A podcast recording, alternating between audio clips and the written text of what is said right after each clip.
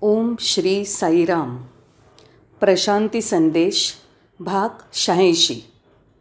भगवान बाबांच्या चरणकमलांना वंदन. प्रशांती संदेशच्या शहाऐंशीव्या भागाचा लव टू इव्हॉल्व विकासासाठी प्रेम हा विषय आहे. मी पुनरुच्चार करतो विकासासाठी प्रेम. होय याविषयी मला काही विचार मांडू द्या. प्रेम ही काही अनोळखी गोष्ट नाही ती कुणालाही नवीन नाही. प्रेम ही नैसर्गिकपणे उचंबळून येणारी दैवी देणगी आहे.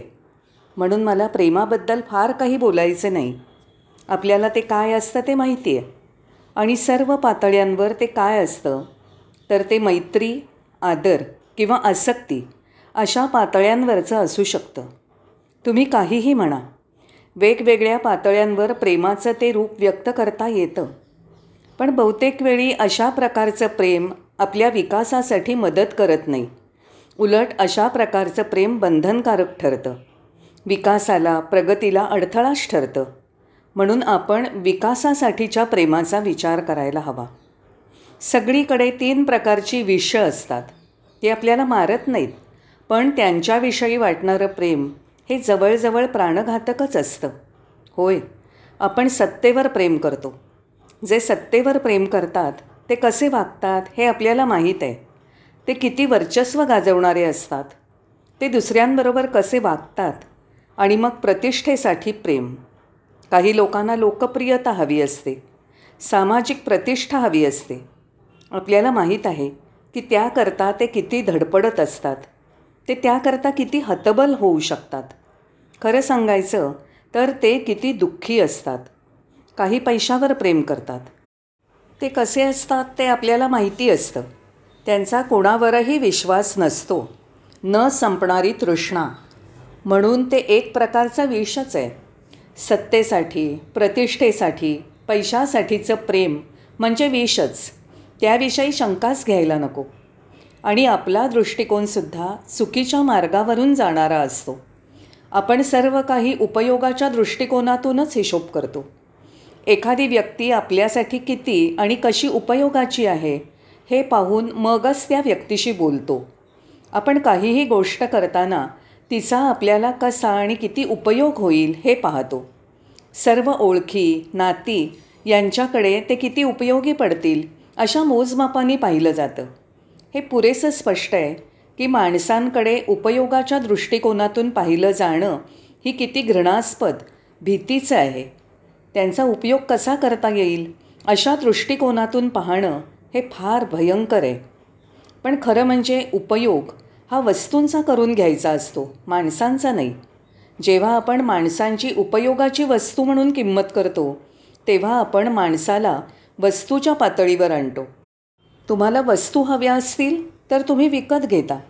तसंच माणसांना तुम्ही विकत घेण्याचा प्रयत्न करता हे फारच भयंकर आहे. आपण स्वतःलाच विचारूया. आपण कसे आहोत? हो. पालकांनी आपल्याला खूपच मदत केलेली असते. आज आपण जे काही आहोत ते आपल्या पालकांमुळेच. आपण खरोखरीच त्यांचे आभारी असतो का? आपण त्यांना केवळ गृहीत धरलेलं असतं. आपल्या मुलांवर प्रेम करण्यापेक्षा दुसरं काहीही ध्येय पालकांकडे नसतं. तिथे फक्त गृहीत धरलं जाण्याचीच भावना असते. आपण मात्र त्यांच्याशी कृतज्ञ नसतो. आणखी एक उदाहरण घ्या. गृहिणी किंवा पती. पत्नी किंवा पती कोणीही असो त्यांचे कधी आभार मानतो का? एखादा पती पत्नीचे आभार मानताना तुम्ही कधी पाहिलं आहे एखादी पत्नी पतीचे आभार मानताना पाहिलं आहे नाही. कारण पत्नी जे काही करते त्याचे आभार मानले पाहिजेत असं मला वाटत नाही. नवरा किंवा पती माझी काळजी घेतो यात त्याचे आभार मानावेसे वाटत नाही. याचा अर्थ आपण एकमेकाला गृहीत धरलेलं असतं. ही फारशी चांगली गोष्ट आहे असं वाटत नाही. पण दुसरीकडे मात्र आपण इतर सर्वांचे अपरिचितांचे देखील आभार मानतो. जर माझा रुमाल खाली पडला आणि कोणीतरी तो उचलून मला दिला तर मी त्याचे आभार मानतो. पण माझ्यासाठी माझी पत्नी जी खूप कामं करत असते तिचे कधी आभार मानत नाही. त्यात काहीतरी चूक होती आहे आणि आपल्याला ती सुधारली पाहिजे. दुसऱ्या शब्दात असं की त्यांना आपण इतर वस्तूंच्या पातळीवर आणल्यामुळे आपण त्यांना माणूस म्हणून वागणूक देत नाही. पण सत्य आहे की आपण जर विचारशील असू तर वस्तूसुद्धा माणूस होऊ शकतात.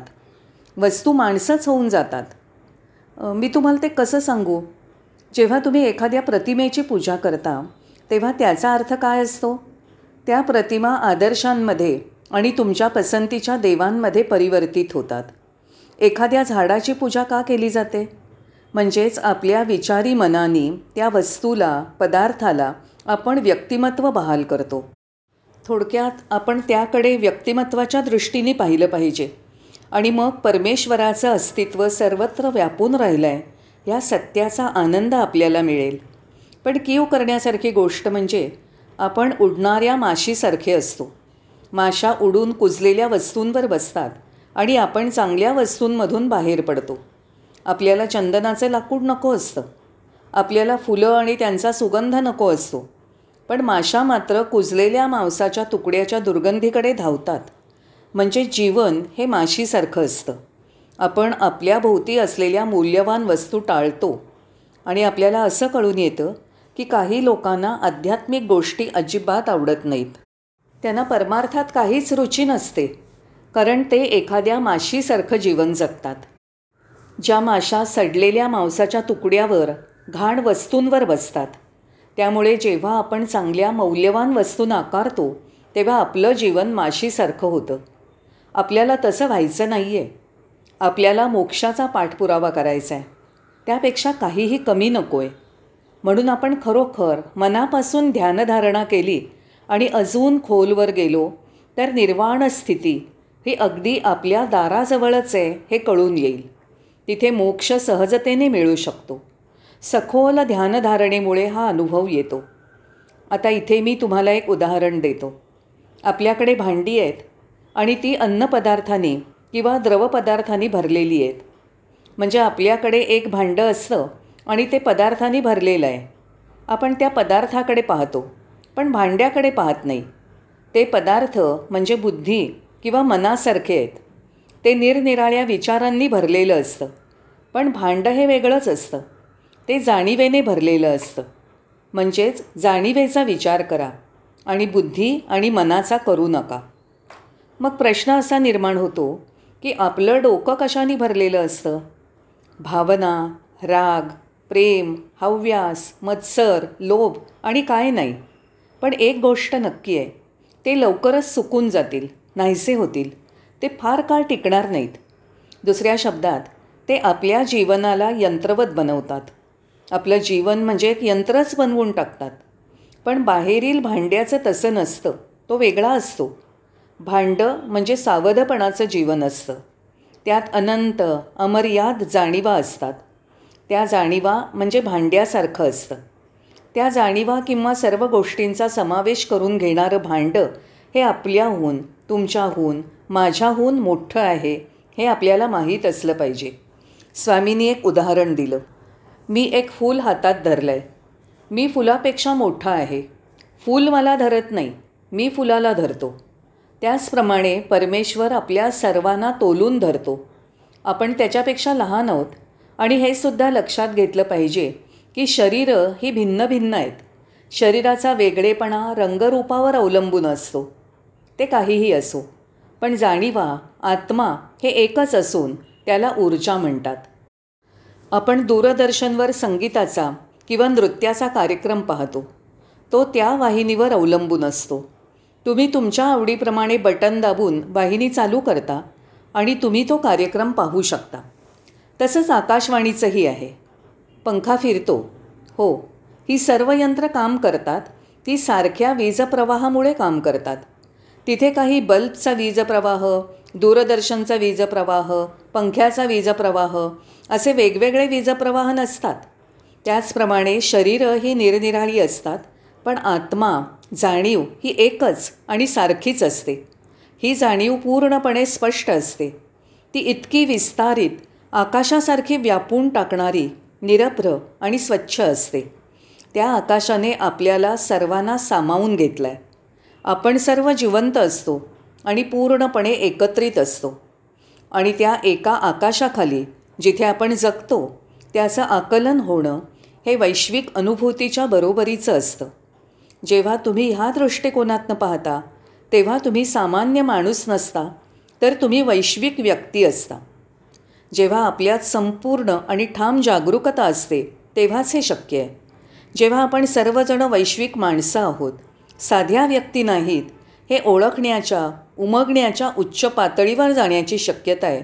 म्हणून आपल्या सर्वांना वैश्विक व्यक्ती होण्यासाठी ध्यानधारणेचा खूप उपयोग होईल. ध्यानधारणेमुळे आपण सर्वजण एकत्र येऊ आणि आपल्याला ते अनुसरता येईल. इथे मी तुम्हाला आणखी एक उदाहरण देतो. एखादा व्याख्याता भाषण देते आपण त्याचं भाषण तल्लीन होऊन ऐकत आहोत. तिथे काय घडत असतं? व्याख्याता बोलत असताना स्वतःला विसरून जातो. श्रोतेही देहभान विसरलेले असतात. ते त्या विषयाशी समरस झालेले असतात. ते व्याख्यात्याच्या विषयाशी एकरूप झालेले असतात. तिथे आता श्रोतृवर्ग राहत नाही भाषण देणारा राहत नाही. तिथे फक्त आणि फक्त विषयच असतो. तो विषयच फक्त उरतो.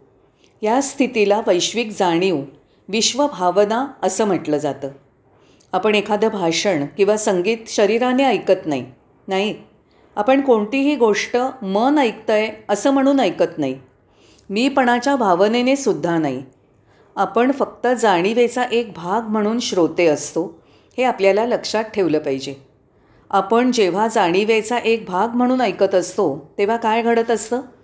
आपण भोगासक्तीकडून उदात्ततेच्या उंचीवर जातो. वस्तूकडून मनाकडे जातो.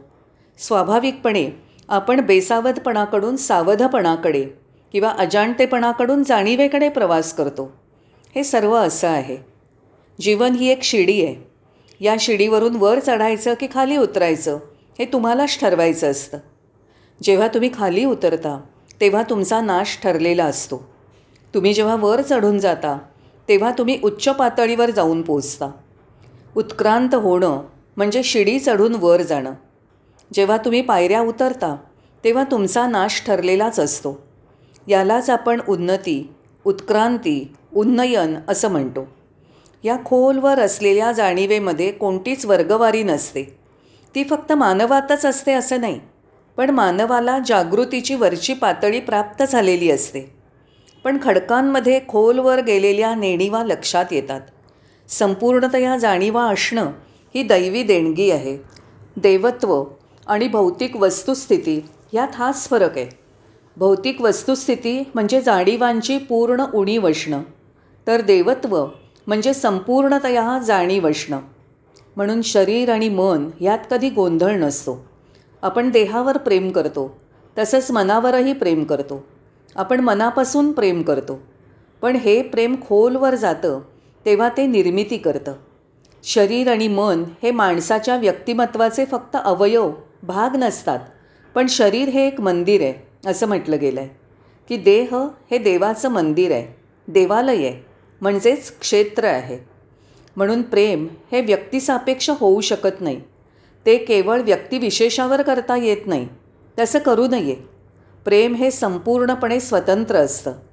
या संपूर्ण स्वातंत्र्यामध्येच प्रेम असतं. मग ते शारीरिक प्रेम हे अशारीरिक होतं. ही एक प्रकारची उन्नतीच आहे. ती ठराविक पातळीवरची उत्क्रांती आहे. उदाहरणार्थ समुद्र हा खारट पाण्याने भरलेला आहे. पण जेव्हा त्यावर सूर्यप्रकाश पडतो तेव्हा ते पाणी ढगांमध्ये परिवर्तित होतं. हे ढग पाऊस पाडतात त्याचे थेंब जमिनीवर पडतात आणि हे थेंब मात्र गोड्या पाण्याचे असतात. खाऱ्या पाण्याचं गोड पाण्यात परिवर्तन होतं. इथे ढग म्हणजे समाधी असते. समाधीचे ढग हे ध्यानधारणेने होतात. हे समाधीचे ढग कसे तयार होतात? तुमच्या मनातील विचार दूर करा. तुमच्या मनातील इच्छा आशा आकांक्षा सोडून द्या. तुमच्या महत्त्वाकांक्षा विसरा. तेव्हा समाधीचे ढग तयार होतात. आणि हे सर्व कसं होतं? ज्याप्रमाणे सूर्याच्या उष्णतेने समुद्राच्या पाण्याची वाफ होते तसंच. आपल्या प्रत्येकाच्या शरीरात एक प्रकारचा ज्वलंत अग्नी आहे. हा अग्नी म्हणजे काय असतं? तर जाणीव. तर ही जाणीव म्हणजे ज्वलंत अग्नी आहे आणि हा अग्नी ह्या पाण्याचं ध्यानधारणेच्या ढगांमध्ये परिवर्तन करतो. ही प्रक्रिया चालू असताना सर्व विचार इच्छा आकांक्षा आणि इतर भौतिक विषय नाहीसे होतात. किती आश्चर्याची गोष्ट आहे ही. यानंतर काय होतं? प्रेम. हे साधं सोपं प्रेम राहत नाही. ते उच्च पातळीवरच्या अनुकंपेमध्ये बदलतं. अनुकंपा. आणि ही स्थिती शब्दामध्ये वर्णन करता येत नाही कारण ती अत्युच्च पातळीवरची अनुकंपा असते. अवर्णनीय. अवर्णनीय म्हणजे वर्णन करण्याच्या पलीकडची असते. आणि मग आपल्याला आणखी एक प्रश्न पडू शकतो. तो म्हणजे एखाद्याकडे किती अनुकंपा आहे हे कसं समजणार? तिची चिन्ह काय असतात? दयाभावना असलेला माणूस नेहमीच समाधानी असतो. त्याचं जीवन हे त्याचं समाधान असतं. कोणत्याही परिस्थितीत तो निराश नसतो. आपल्याला त्याच्या आयुष्यामध्ये निरामय शांतता चित्ताची स्थिरता दिसते आणि तो आपल्या कल्पनेपेक्षा अधिक आनंद अनुभवत असतो. इथे एक प्रश्न किंवा विचारात घेण्याचा मुद्दा आहे. तुम्ही सुखाचा विचार करू शकता कारण काही काळापूर्वी सुख अनुभवलेलं असतं. तुम्ही दुःखाचा अनुभव घेतलेला असतो म्हणून सुखाचा विचार करू शकता. त्यामुळे सुख आणि दुःख याचा विचार करता येतो. कारण ते अनुभवलेले क्षण असतात. त्याचा चांगल्या रीतीने प्रकारे विचार करू शकतो. पण आनंदाची मात्र कल्पना करता येत नाही. कारण आनंद हा कल्पना नसून तो जीवनाचा भागच आहे. त्यामुळे आनंद हा काल्पनिक नसून तो तुमचं जीवनच आहे आणि तेच तुमचं जीवन आहे. तुम्हीच आनंद स्वरूप आहात. आनंद हा परमात्मा आहे. तुम्हाला त्याचं स्वप्न पाहता येत नाही. पण आनंदाची दृष्टी असू शकते. स्वप्न पाहणं आणि दृश्य पाहणं यात फरक आहे. स्वप्न तुमचं असतं पण दृश्य मात्र दैवी असतं. स्वप्न ही तुमची कल्पना असते जी तुम्ही स्वतः निर्माण केलेली असते. एक विलक्षण कल्पना. पण दृश्य हे दैवी असतं. स्वप्न ही मानसिक असतात तर दृश्य हे आध्यात्मिकतेने सुचलेलं असतं. हे आपल्याला समजून घेतलं पाहिजे. आणि इथे भगवान सत्यसाई बाबांची गुरु म्हणूनची भूमिका स्पष्ट होते. त्यांच्या सर्व शिकवणुकींची तत्त्वं ही आपल्या हृदयाच्या क्षेत्रात पेरलेल्या बीजांप्रमाणे असतात. ती बीजं आज ना उद्या एक दिवशी खात्रीने अंकुरतील. याचा अर्थ असा की माझ्यामध्ये अदृश्य रूपाने असलेला खरा माणूस सत्य स्वरूपात प्रगट होतो. सत्य स्वरूपात येतो. म्हणजे तो आत्तापर्यंत प्रेमाच्या आवरणाखाली असतो. आणि नवीन माणूस आकाराला येतो. नवीन माणूस हा खरा माणूस नव्याने जन्माला आलेला नसतो. जेव्हा प्रेम हे अनुकंपेत रूपांतरित होतं तेव्हा आपण परिपक्व झालेले असतो. आपण समजदार झालेले असतो. एखाद्या कळीतून पूर्ण विकसित झालेल्या फुलाप्रमाणे. आणि ह्यातूनच जाणीव आणि जागरूकता अशी फळं मिळतात. म्हणून आपल्याला खालच्या पातळीवर न जाता उच्च प्रतीला जाण्यासाठी उन्नती होण्यासाठी प्रेम केलं पाहिजे. सरतेशेवटी आपण शरीर मन अहंकार यांच्याबरोबर जगत असतो. आणि त्याच वेळेला हे विश्व म्हणजे काहीही नाही असा विश्वास असलेले काही लोक राहत असतात. आपण हे विसरतो की आपणही सत्ता प्रतिष्ठा आणि संपत्ती यांच्यामागे धावत असतो. हे सर्व दुसरं काही नसून विषच असतं. म्हणून प्रेम एक सामान्य गोष्ट जशी शिडीवरील सर्वात खालच्या पायरीसारखी गोष्ट आहे. पण जेव्हा तुम्ही वरच्या पायऱ्या चढून जाता तेव्हा प्रेमाचं अनुकंपेत रूपांतर होतं. शारीरिक प्रेम हे आध्यात्मिक प्रेम होतं. प्रत्येक गोष्टीला दैवी व्यक्तिमत्व लाभतं. धन्यवाद.